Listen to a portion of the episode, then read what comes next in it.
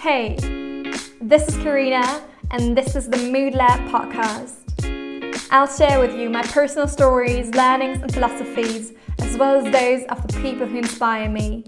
We'll cover topics ranging from self intimacy, tantra, and emotional embodiment, to nutrition and movement, to business, leading a team, and so, so much more. Expect to be inspired, laugh, and learn. And because this one has to be short and sweet, let's dive right in. Hello. So, this one has to be a really quick one because it's already 11:39 and I'm tired and I had a beautiful evening. We were out for dinner with uh, so I was with my brother and two of two of his friends. So, really enjoyed that. We had some delicious Asian vegan food and yeah, and then we sat on a park bench close to the water here in Hamburg. It was just beautiful. And we had really cool conversations about, yeah, very much everything.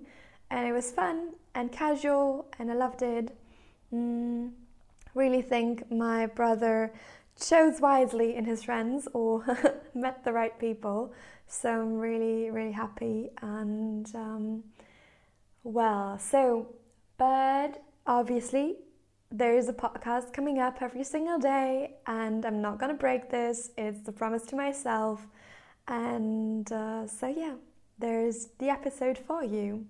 And actually, I just wanted to give, well, just talk about this little nugget that I, I mean, that most of us probably know about, but I think sometimes we just need to like get it back on at the top of our mind and just think about it and contemplate it more and it's the fact that so if we are not sure about things or if there are things that we feel like we need to still figure out, the most amazing way to figure things out is to talk about them, to talk them out loud, to either share them with someone else or to send yourself a voice note. Because as soon as you're talking things through, things become way clearer and you absolutely start to like everything starts to assemble in ways that they make more sense to you.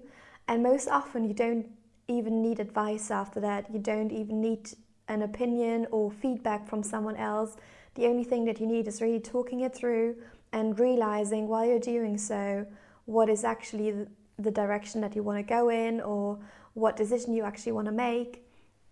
And if you still struggle with that, uh, what I would absolutely recommend you is to work more and more with your womb space and really get in touch with that. And I know we are super disconnected from our womb, womb space most of the time because, well, there's just so much shame going around, going on around this area. So I really, really, really can only highly recommend you to really dive in and get in touch with yourself, get in touch with that space down there and maybe just like putting your hands on it and being kind to it. And this is something that I've really had to learn because I was always shaming that area. And I'm not perfect with it every day but I'm really trying my best to already when I wake up in the morning and do my morning meditation with legs, legs up on the wall I'm already putting my hands on my lower belly and breathing into it and getting in touch with it. Because honestly every single decision that we make can come can be an intuitive one and that one can come from our womb space. And the more we are connected to it the more truthful and the more connected our decisions are. So it's just something so beautiful to witness. And so after you st- stuck to a decision for a while and you notice you have been really true to yourself and this has been the absolute right thing it will again reinforce your connection to yourself and it's just magic. And yeah, and this is everything for today. So this is a real short one.